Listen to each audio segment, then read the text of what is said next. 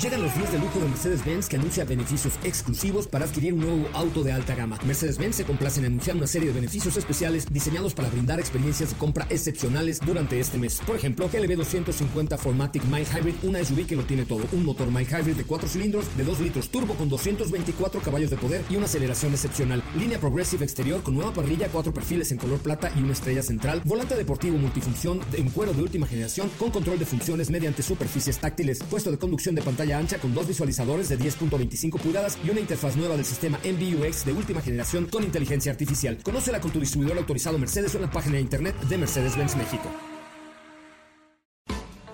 MBS Radio y el Dr. Zagal han dispuesto una generosa y elegante mesa para celebrar este banquete. ¡Pasen!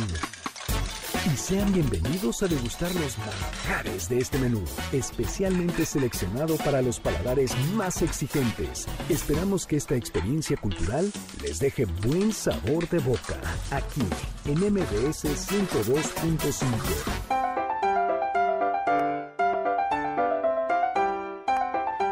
¿Qué nos hace reír? ¿Cristo se rió alguna vez? ¿Se puede morir de risa literalmente? ¿Podríamos reírnos de chistes del siglo IV? ¿Por qué nos reímos? ¿Hay diferentes tipos de risa? ¿La risa es una cuestión cultural? ¿Existen límites morales al humor? ¿La risa ha sido vilipendiada en la historia?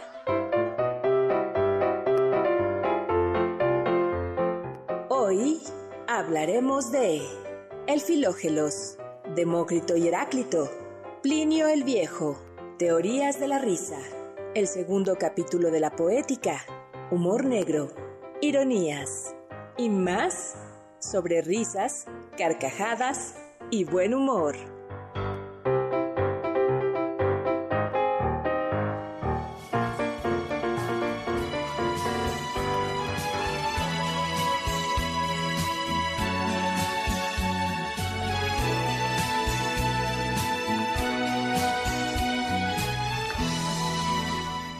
Pregunta el peluquero a su cliente cómo quiere que le corte el pelo y el cliente contesta en silencio.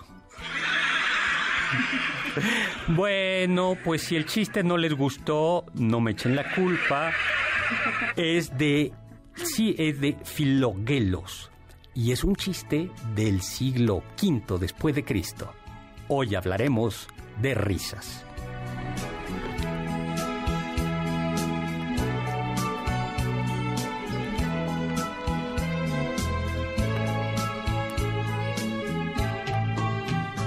Hola, hola amigos y amigas, ¿qué tal? ¿Cómo están? Soy Héctor Zagal, bienvenidos a este banquete hoy 30 de abril, Día del Niño, y precisamente porque los niños son alegres, porque los niños sonríen, porque los niños regalan alegría, eh, hemos decidido pues hacer este banquete sobre el humor y la risa. Eh, me acompaña la elegante distinguida y de fino humor, Carla Aguilar como extradición. Hola Carlita, ¿qué tal? ¿Cómo estás? Muy bien, doctor. Gracias por definirme como de fino humor, porque creo que mi humor tiene todo menos fino. No, sí, sí, Me hacen reír muchas cosas tan simples como la botarga de cierto doctor de cierta farmacia bailando en las ah. esquinas. Con eso tengo para Ay, a mí me cae muy bien. Me saca siempre una sonrisa. a mí igual, doctor. Sí, siempre, o sea, y tenemos hoy 30 de abril, un invitado absolutamente especial, ¿no? Después de largas negociaciones con su representante, finalmente hemos conseguido que un experto en la historia del humor y de la risa venga a hablarnos de ella. Estoy hablando del doctor Mauricio Lecón. Mauricio, ¿cómo estás? Bienvenido, Mauricio. Para los que no lo conozcan, eh, estudió filosofía y, estudió filosofía. ¿Ya qué te Mauricio? Me dedico a la filosofía medieval y a la filosofía del humor en los últimos tiempos. Ah, muy bien. ¿Y dónde trabajas, Mauricio? En la Universidad Panamericana, en la Facultad de Filosofía, doctor. ¿Dónde es mi jefe? ¿Tú sabías eso, Carla? No lo sabía, doctor. Sí, y me traen así las manos, me trae cortito.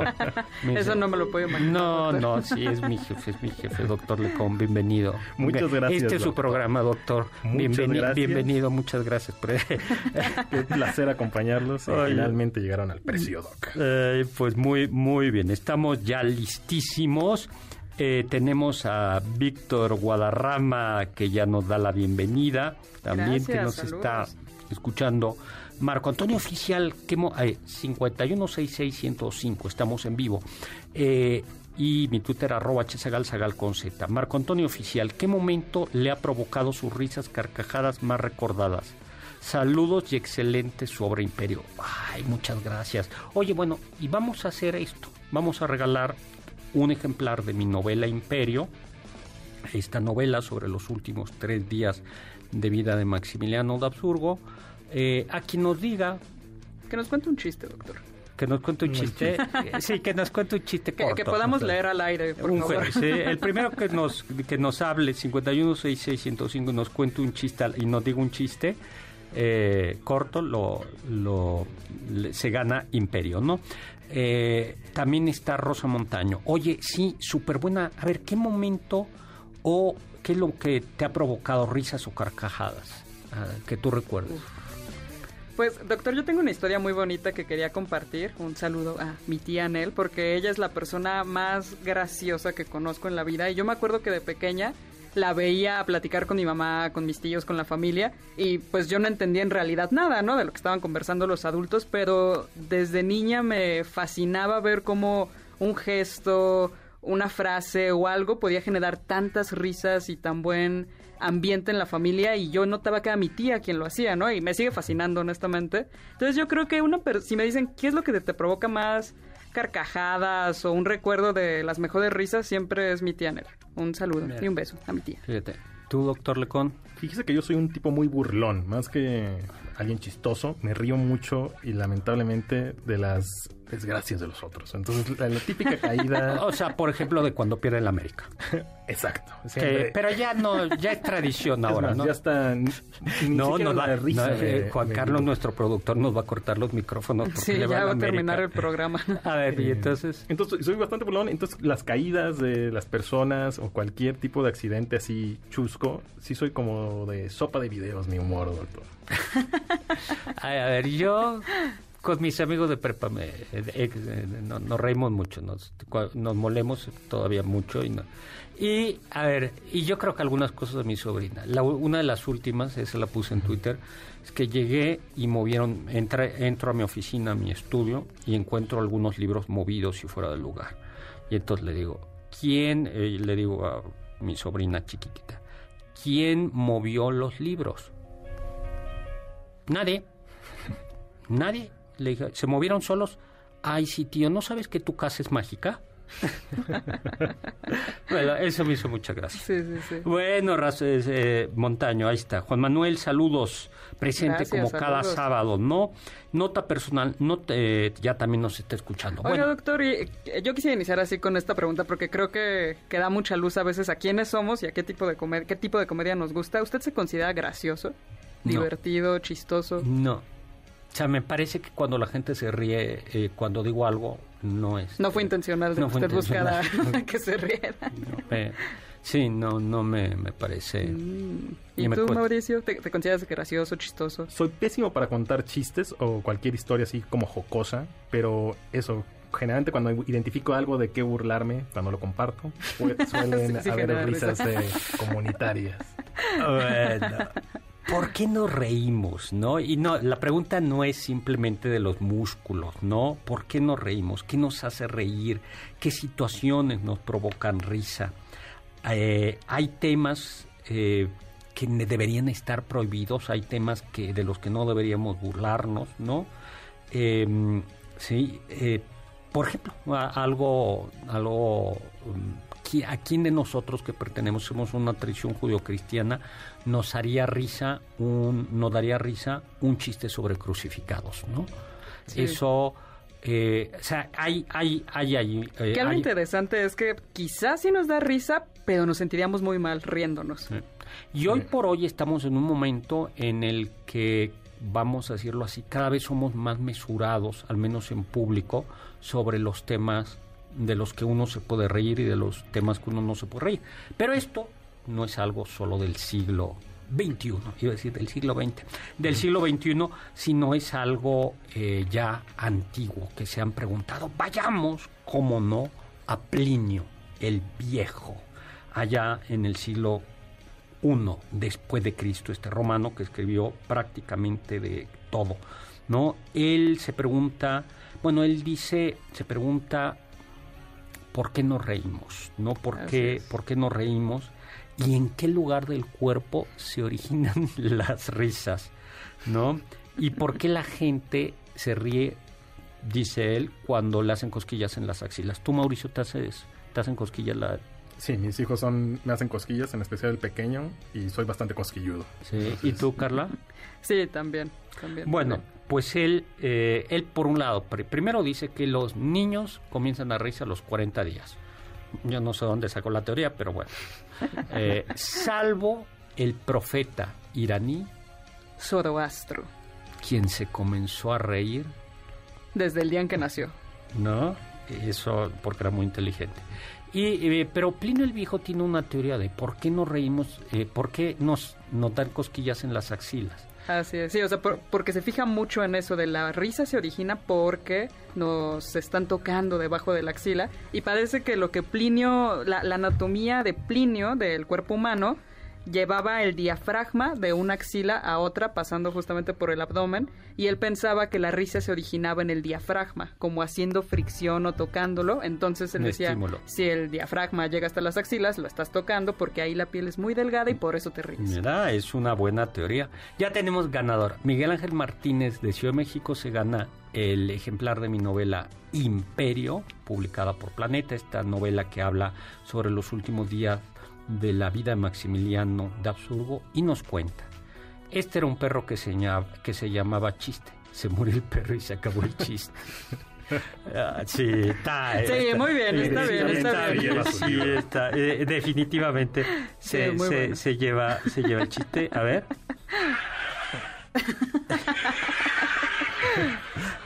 Perfecto, muchas gracias. Pero vayamos, porque este es un programa serio, ¿no? No, eh, este es su programa serio. ¿Por qué hablamos de buen humor y mal humor? Esto ya alguna vez lo contamos. Esto tiene que ver con la medicina hipocrática. Exacto, donde se, existe la teoría de los humores, donde el cuerpo humano está compuesto por distintas sustancias, entre ellos humores que te hacen húmedos o cálidos o con ciertas propiedades que afectan tu carácter y tu personalidad y tu facilidad o proclividad para reírte o enojarte. Por ejemplo, el rojo, la sangre es el humor rojo, ¿no? La, la, la sangre es un humor, la ay cómo se llama la flema y luego está la bilis negra y la bilis amarilla. Así es. y entonces los que tenemos mucha bilis negra somos melancólicos ya lo platicamos no por eso una gente que tiene y de ahí viene la expresión humor negro no humor humor humor negro no y en efecto, por, por, ejemplo, la gente que tenía demasiado humor, de demasiada sangre, era colérica. Colérica, exacto. Era colérica, era no, por, porque la sangre es caliente, ¿no? Eh, ¿Y qué decía Aristóteles de la risa? Pues Aristóteles piensa que el saber reír como se debe, cuando se debe, con quien se debe, es una virtud que se llama eutrapelia. ¿Tú eres eutrapélica? Creo que sí, doctor. Justo pensaba que mi manera de relacionarme es a través de la risa. Le, platicaba a mis amigos que yo me considero una persona muy graciosa, pero luego me di cuenta que es porque yo me llevo con gente a la que hago reír y si no te hago reír, me caes mal y ya no te hablo. Entonces, como que de alguna manera yo me llevo muy bien con la gente riéndome todo el tiempo. Ahora, la eutrapelia, como toda virtud, es el punto, medio, entre un exceso y un defecto. ¿Y cuáles serían los excesos y los defectos? el exceso de la risa sería la bufonería, aunque es simplemente quien se está riendo a todo, en cualquier oportunidad. O que siempre quiera hacer un chiste de todo, ¿no? Siempre busca un chiste, siempre busca un chiste. Ay, cuando uno da clases a veces tiene uno el chistosito del salón, al, ¿no? Al bufón de la clase. Sí, ese es.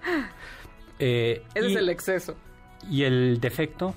El defecto es una, pe- ser una persona osca que justo al no reírse como que hace que los demás se sientan mal Sí. y como que amarga las reuniones. Eh, Aristóteles dice eso, que es el agroicos, que también es el defecto de la persona que no sabe tener placer, que no sabe y dice y dice Aristóteles eh, es muy raro una persona que no que no sienta como placer. Nosotros sí tenemos un colega amigo, el doctor Lecón y yo, que, que se jacta de que no le gusta comer. No digas quién es, pero sí o, sí o no, ¿te acuerdas? Que dice es. la, la, la comida es Ah, sí, es, es energía, Es son baterías nada más. Sí, nada más, Con- ¿no? Es como combustible. Sí. Eh, y diría- él diría ese. Pero entonces ese sería la, la es en cambio, ya nos tenemos que ir a un corte. Es justo la capacidad de, de reír como se debe, cuando se debe De lo y que se cómo debe. se debe. De tener timing. Sí, bueno, pues vamos a un corte y regresamos.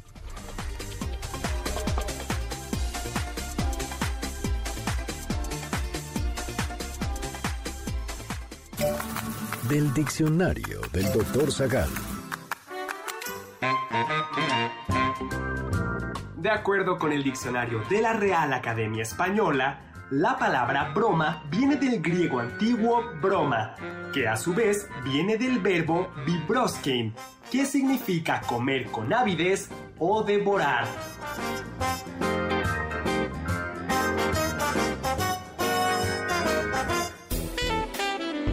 No te pierdas ninguno de nuestros menús y sigue el banquete del Dr. Zagal a través de las redes del 102.5. En Twitter, arroba mbs 102-5. ¿Quieres felicitar al chef por tan exquisito banquete?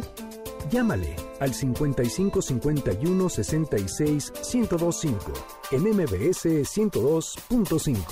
Estás escuchando el banquete del Dr. Zagal. ¿Tienen algún comentario? Pueden contactar al chef principal, el Dr. Zagal, en Twitter, arroba hzagal.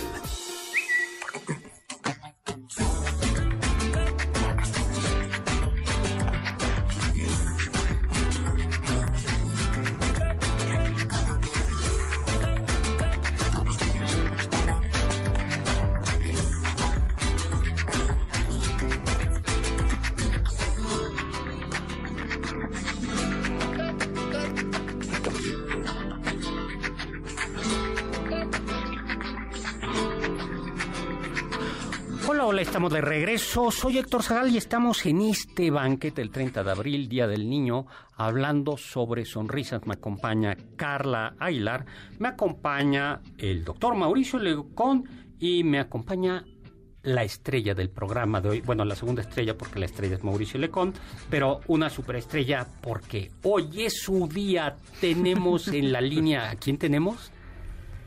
A Jania. Hola, Jania. Hola, ¿Cómo estás? Feliz Día del Niño, Jania. ¿Qué edad tienes? bien, Ah, ¿tienes 10 años? sí, Oye, ¿y quieres decirle algo a todos los niños, a la gente que nos esté escuchando? sí, que se las pasen muy bien los niños por el Día del Niño hoy. Ay, muy bien. Ay, muchas Oye, gracias. ¿Y cómo celebraste en tu escuela el Día del Niño? Pues lo celebré con mi maestra pues, jugando en la cancha unos juegos. Luego, pues, nos sacaron al otro patio y pues comimos unas palitas de hielo. Ay, Luego, en la salida ya casi, nos dieron pizzas. Ay, pues un súper... Suena como un gran día. Un- una super celebración. Oye, y le mando también un saludo a las maestras del kinder, de- del Jardín de Niños Tenochtitlan, que la verdad es que hicieron una hicieron un- unos castillos y unas escenografías medievales solo con desechos periódicos y Mm. Qué padre. precioso. Oye, Jania, pues feliz, feliz, feliz Día del Niño. Muchísimas gracias, Jania. Igual, De felicidades, felicidades a todos los niños del mundo y felicidades a ti, Jania. Adiós. adiós. Oye, y... Doctor, tenemos unos saludos, justo Sofía Segovia de la colonia Martín Carrera nos dice que nos desea un feliz Día del Niño porque todos llevamos uno dentro. Eso es muy bonito. También Marceloni Ortiz Colindres del Estado de México manda saludos a todos los niños en este día y lo que nos dice es que tiene una marca que en lugar de insulto busca provocar risa, que se llama, así se llama, pinche perro. Y se llama así porque las vende rotas para que parezca que te ha mordido un perro. Ah. Excelente, muy bien. muy sí. ingenioso. Eso es marketing. Gracias. Ese es marketing. Y el doctor Marcelo Bueri, para que veas, mira, te están escuchando, te está escuchando. al doctor Al do- Bueri. el doctor Bueri eh, trae- nos recuerda lo que Aristóteles dice en retórica. Los jóvenes son amantes de la risa y por eso también de las bromas, ya que la broma es una desmesura en los límites de la educación. Ah. Sí, eh, ve, seguimos comentando rápidamente qué es esto de la eutrapelia. Es muy interesante porque Aristóteles, este, eh, eutrapelia, que algunos tradu- es una palabra que existe en español, aunque algunos dicen, la traducen como agudeza. eh, Sí, y- pero literal la eutrapelia sí es- está, y- forma parte del y español. que Aristóteles dice consiste en hacer reír y en escuchar. Es decir, hay que saber qué chistes o qué risa, qué, qué se escucha y saber cómo, cómo decir también risas. Y él se pregunta si hay un límite. Y él dice, en realidad el límite es el hombre prudente, porque el hombre prudente, el hombre sabio, eh, el hombre libre es ley para sí mismo. Es, es, es ley para sí mismo.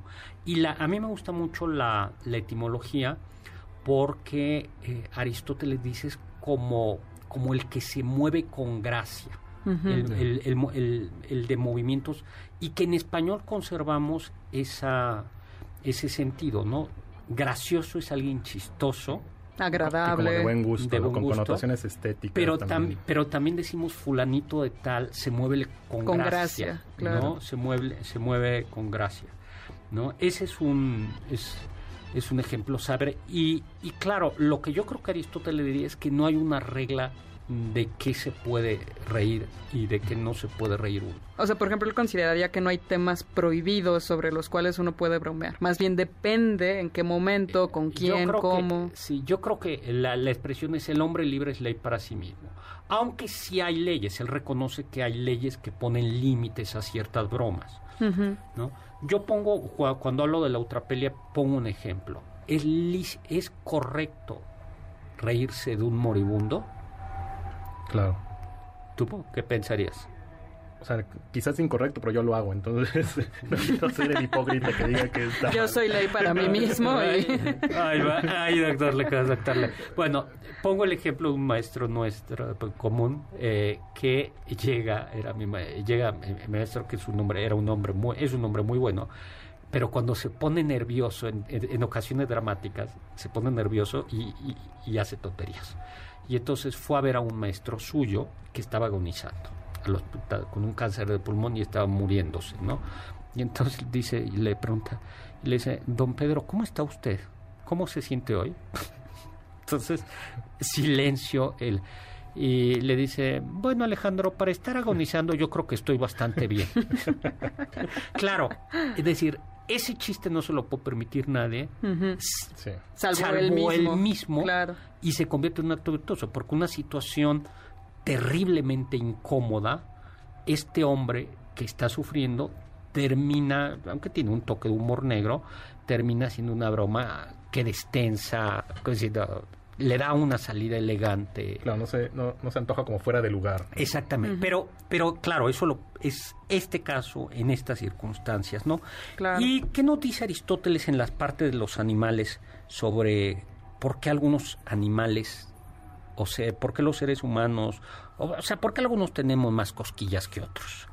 Que, que es interesante que se relacione mucho risa y cosquillas, ¿no? Y dice que se debe nuevamente que nuestra piel es muy fina y a que somos los únicos seres vivos que se pueden reír.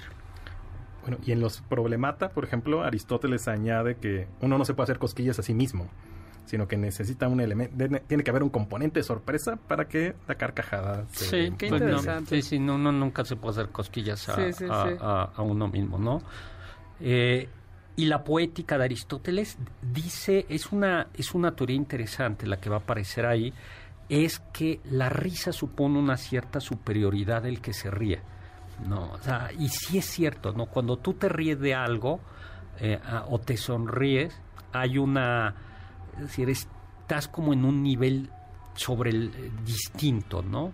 Sí, claro. Que no necesariamente es humillante, es como esto del, de la, del, No, es como este ejemplo que le digo. Si yo veo a alguien resbalarse, eh, inmediatamente me reiré, pero no porque me regodé en la desgracia del otro. Claro, no sino- te da risa el dolor de la persona. Exacto, sino porque uno se siente como en la posición de confort y privilegio que no está caído y no está sufriendo la caída. Claro, yo no me caí, yo no me resbalé. O, o o sea, sabes, yo ahora me acuerdo también de otra cosa que me hizo reír mucho. Le pregunté a mi sobrinita, la del kinder, hola, hola, eh, ¿qué aprendiste hoy en el kinder? Este, ay, te, ya sé contar, tío. ¿Hasta qué número? Hasta el 2011.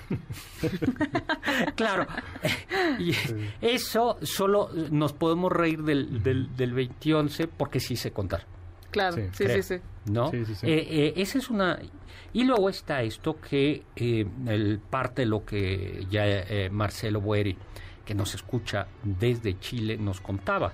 En la retórica de Aristóteles advierte que la risa, eh, que el orador puede utilizar la risa eh, para para, vamos a decirlo así, para ganar una discusión. Y por eso, eh, cuando uno se dirige a los jóvenes, hay que saber que los ustedes los jóvenes, como el doctor Lecón Nos y Carla reír. Aguilar, les gusta reír. Ser unos insolentes educados. Exacto.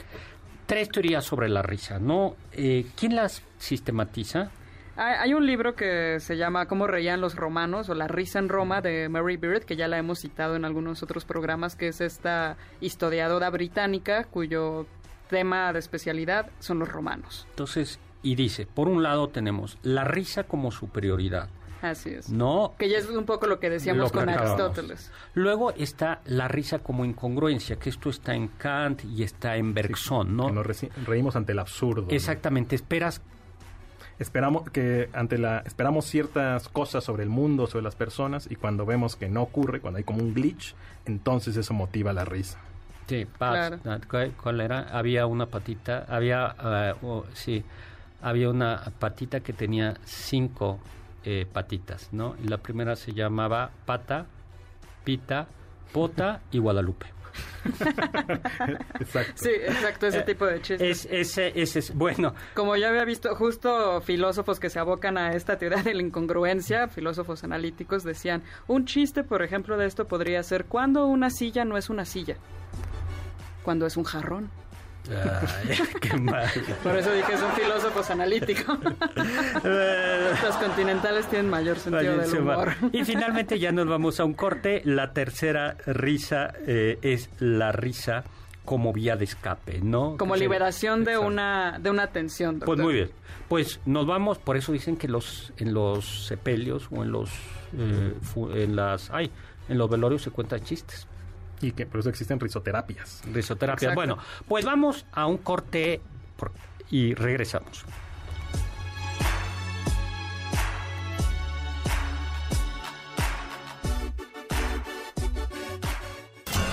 Los sabios dicen.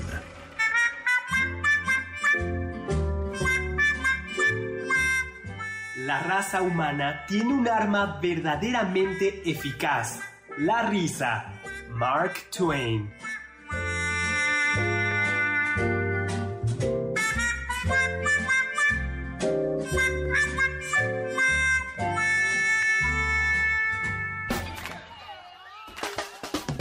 ¿Faltaste alguno de nuestros banquetes? ¿Quieres volver a degustar algún platillo? Escucha el podcast en mbsnoticias.com. MBS 102.5. ¿Quieres contactar a los ayudantes del chef? Puedes escribirles en Twitter, arroba carlapaola-ab, Héctor Tapia, arroba Toy Tapia, Uriel Galicia, arroba U Cerrilla, Lalo Rivadeneira, arroba Geribadeneira.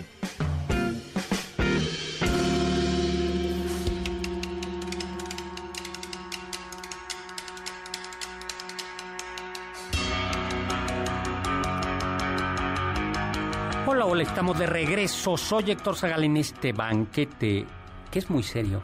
porque nosotros hablamos serios.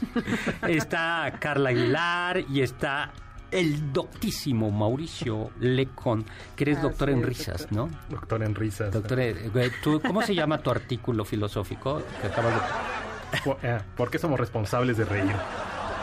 Fíjate, filosofía de la risa, qué padre. Bueno, pues... Eh, Doctor, eh, tenemos pases dobles para regalar y que continúen las risas. Tenemos dos pases dobles para Diego El Cigala, eso escucha buenísimo. Un pase doble para Babasónicos. Dos pases... Ah, sí, doctor, ya me hubiera dicho antes. dos, tenemos dos pases dobles. Dos pases dobles. Un pase doble para Babasónicos en el Auditorio Nacional y un pase doble para la obra Vaselina en el Teatro del Parque Interlomas para quien nos llame al 5166-1025 y haga reír a nuestro operador Juan Carlos. No, no es cierto, simplemente con que llamen y nos digan yo lo quiero, se lo ganan. Muy bien, y le mandamos un saludo a HDMRS Adriana que desde Dubai nos está escuchando y comparte con nosotros una foto del Museo del Futuro. Valparov dice que es muy grato poder escuchar sobre estos temas.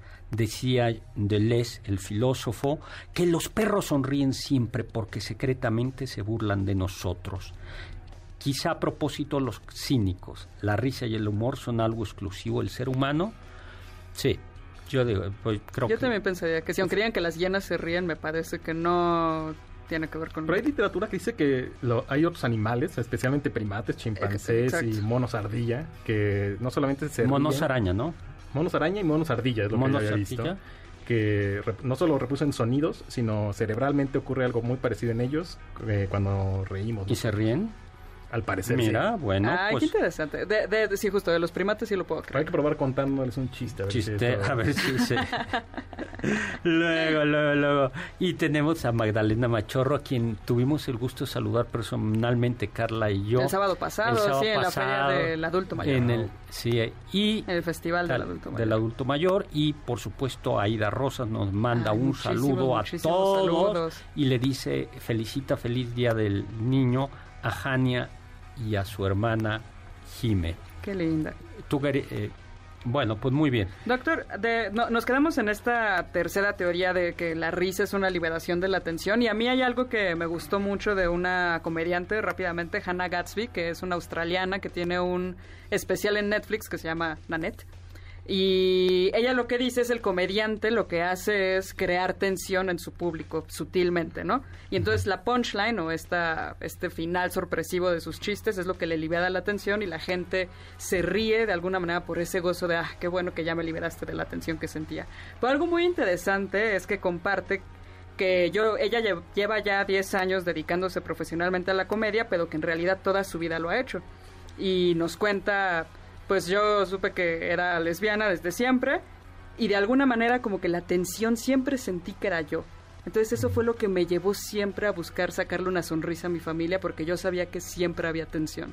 Y me llamó mucho la atención porque me parece que eso se repite en otros comediantes y tiene que ver con esta cuestión de la vía de escape, de buscar la risa para liberar tensiones. La risa como, como escape, súper interesante, que es ¿Y de qué se rían? Vayan, hagamos un poco más de historia. ¿De qué se rían los, los romanos? Pues sabemos que a los romanos no les incomodaban los, los chistes de crucificados, ¿no? Que es, es, verdaderamente macabro. Hay un texto eh, que se conoce como el Filogelos, que traducido del griego al español querría decir algo así como el amante de la risa, y que recoge algo así como 260 tantos chistes, ¿no? Y claro, son chistes de 1600 años, ¿no? Como del siglo V, después del cuarto, quinto de Cristo. Hay uno que a mí sí me gusta, que es llega, eh, porque es, ¿cómo te gusta? Eh, llegas con el peluquero y ¿cómo, cómo, ¿cómo le corto el pelo? En silencio. ese, ese chiste es un chiste de Filogelos. En efecto, es como el primer libro o compendio de chistes pícaros, ¿no? Y que contiene chistes y burlas sobre objetos que actualmente consideraremos insensibles o políticamente incorrectos. ¿Cómo cuál es?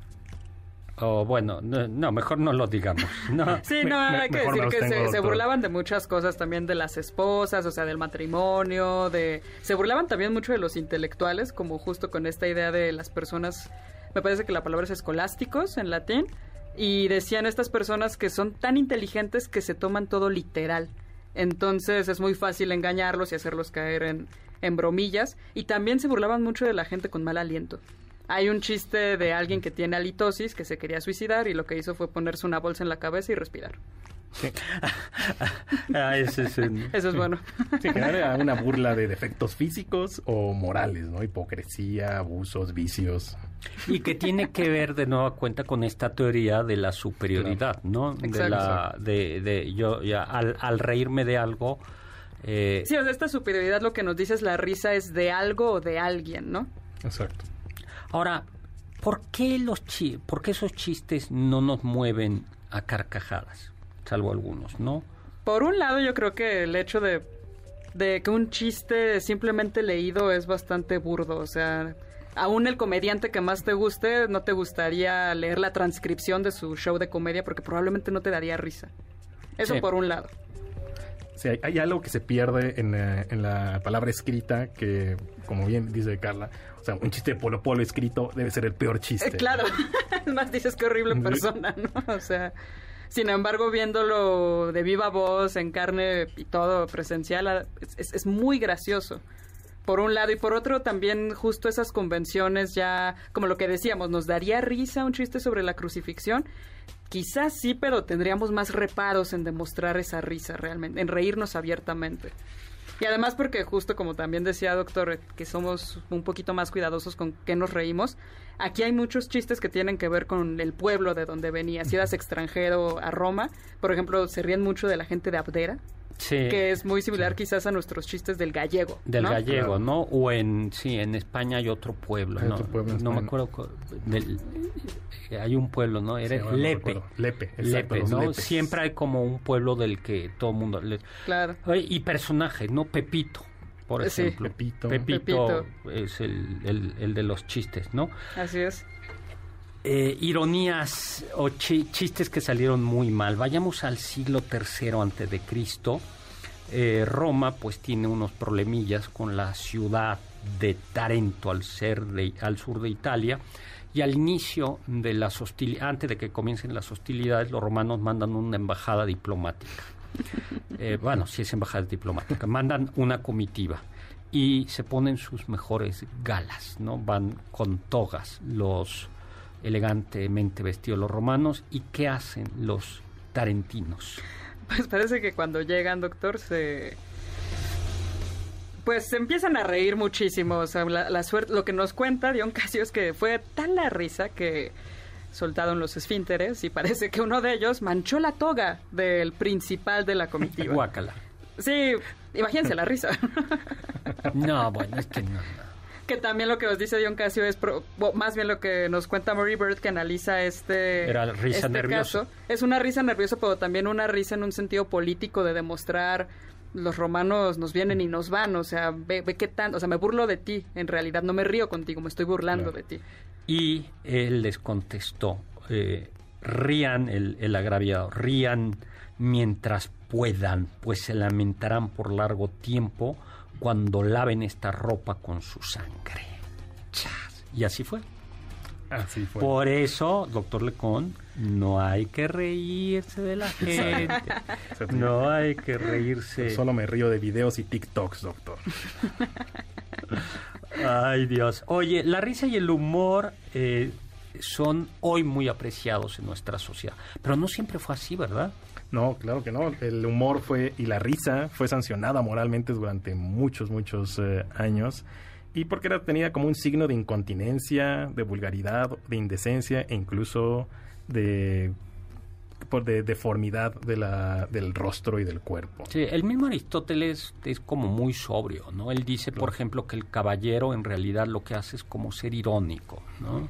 Que es que más que más que reír. Pero a ver, ¿quién es la, eh, la por qué está condenado? Porque entorpece la comunicación, porque puede ser ofensiva y porque dicen que puede ser un signo de intemperancia. O sea, pues, claro, cuando te mueres de risa, te ríes, te ríes y no te puedes no te puedes. Y San Juan Crisóstomo decía que no era una actitud propia del cristiano porque no había nada de qué reír acerca de este mundo. Exactamente, yo digo eso, yo digo eso.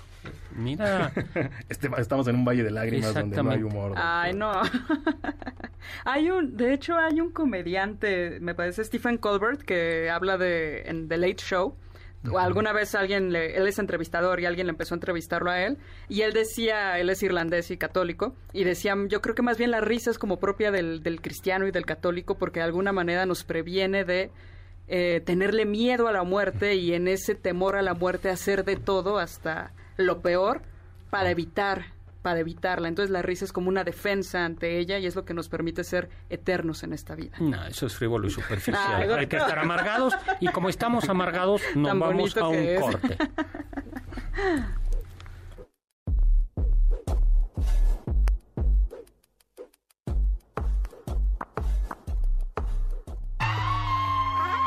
Escuché que... En 2008, el comediante británico Jim Bowen aceptó el reto de hacer reír a su público contando chistes del siglo IV. El material lo tomó del texto conocido como Filógelos, cuya traducción al español podría ser El amante de la risa. El Filógelos es un compendio de 265 chistes sobre borrachos, intelectuales, gente que no era romana, personas a las que les huele el aliento, de esposas, en fin, hay de todo. El espectáculo de Bowen fue exitoso gracias a los traductores que lo apoyaron y a su agilidad para adaptarlos al humor británico del siglo XXI. Una cosa es saberse chistes y otra saber contarlos.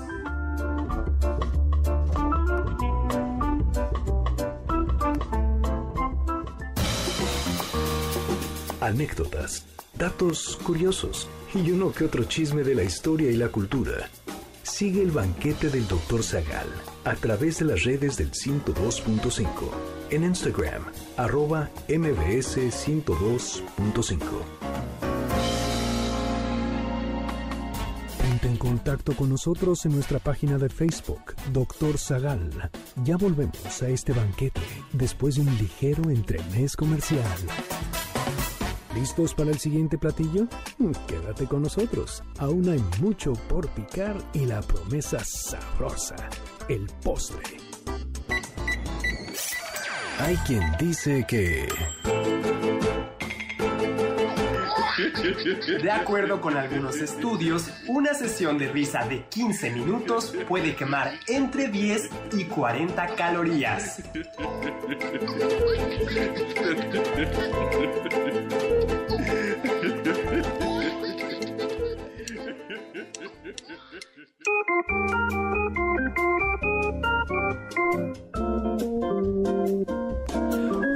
Estamos de regreso, soy Héctor Zagal y estamos hablando en un tono triste y melancólico y dramático sobre la risa y el humor en este banquete, acompañada de Carla Aguilar y de Mauricio Lecón, que nos ha hecho el favor de venir a este programa. Mario Urbina nos dice, son las 5 de la tarde y comenta, la risa incrementa el contenido de oxígeno en el organismo, lo que estimula el corazón, pulmones, músculos y aumenta las endorfinas. Marco Antonio Oficial, ¿qué dirían hoy al niño que fueron?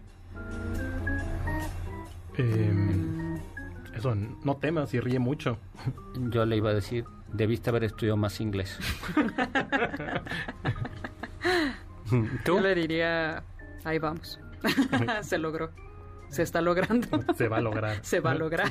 Ay, mira, ¿qué tal? Vean. Luego, em, la risa como oficio. Juglares, bufones, comediantes, estandoperos, ¿no? Claro. Y la risa además juega un papel em, de crítica política y especialmente en los, en los lugares donde hay censura, a veces el humor es una de las maneras de de criticar, ¿no? Claro, es una herramienta para decir sin decir algo que está vedado. Así es. Límites éticos y culturales de, la risa. A ver, eh, existen, bueno, de hecho, límites morales al humor. O sea, somos responsables de una broma o de un chiste.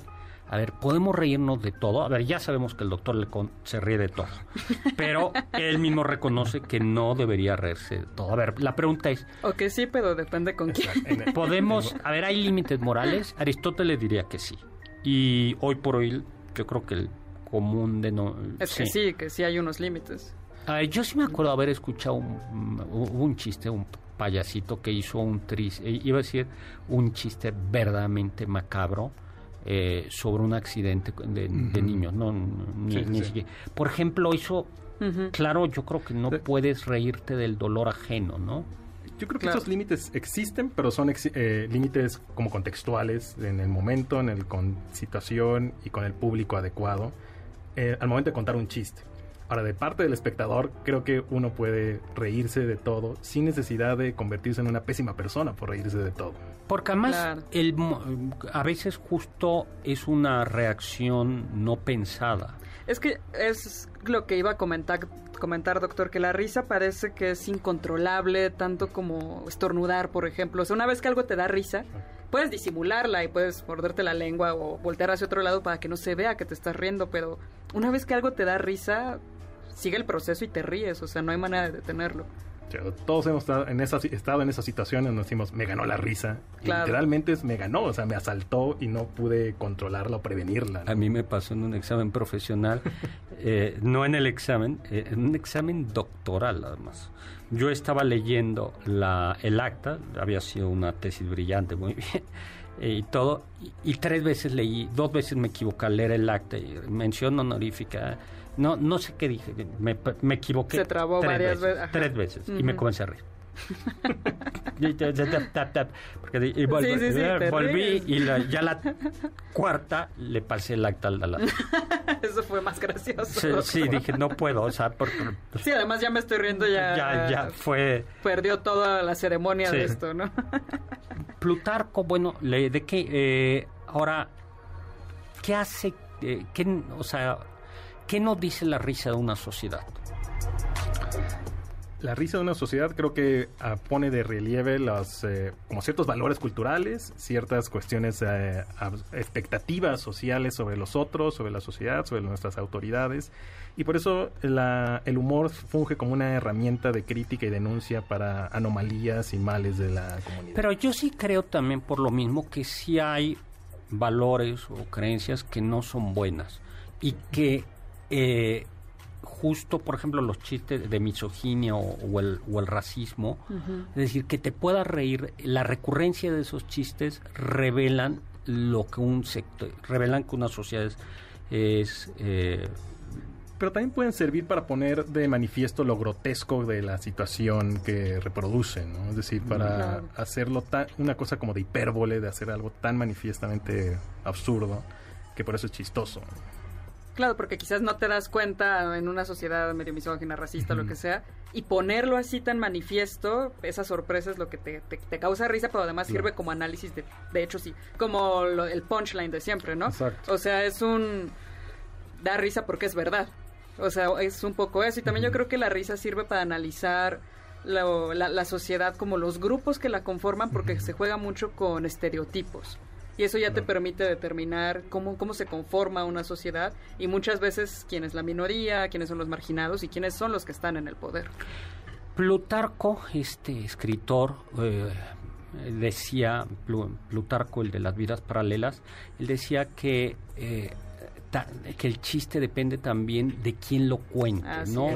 Eh, de, de quién lo cuente, que lo que una persona dice pues es chistoso si otra persona lo dice no es chistoso, ¿no? Así es. Eh, y, que además son muy contextuales, dice la, revelan la clase social y lo que en, una clase social es chistoso, en otra clase social no es no es chistoso. Y las bromas que se pueden hacer entre miembros de un mismo grupo y de un grupo hacia quizás un grupo arriba en la escala social, que estaría bien visto, pero no está bien visto que los de arriba, los privilegiados, se burlen de los de abajo, ¿no? Chava Láser, ¿por, eh, ¿por qué da mucha más risa cuando no te puedes reír o estás en un lugar donde no deberías de reír? Yo creo que tiene que ver con, con el escape, ¿no?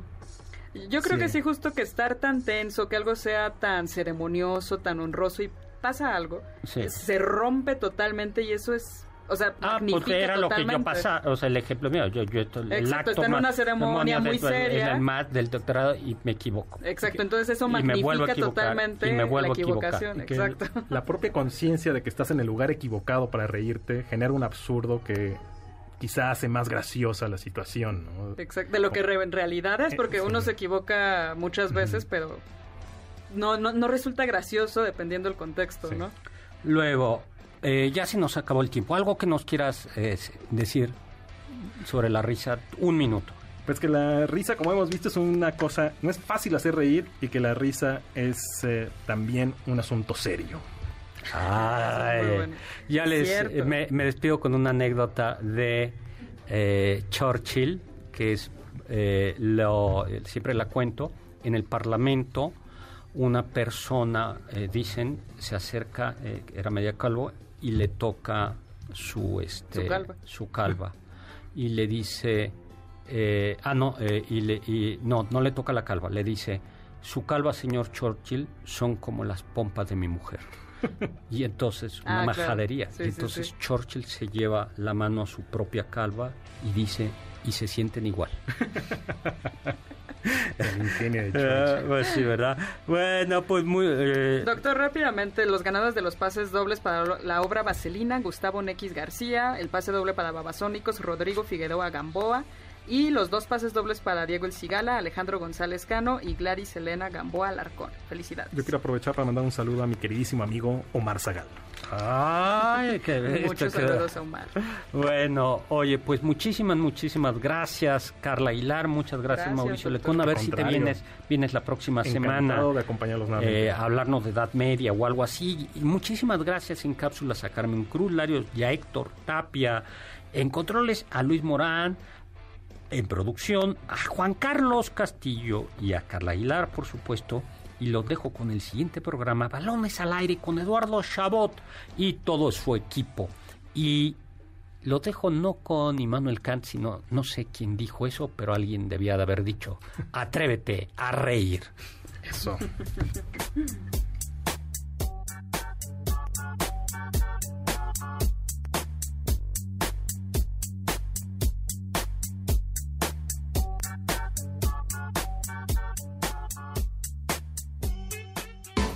Confiamos que este banquete ha sido un deleite gourmet y cultural. Gracias por escucharnos y nos esperamos el próximo sábado con una deliciosa receta que seguro será de su agrado. MBS 52.5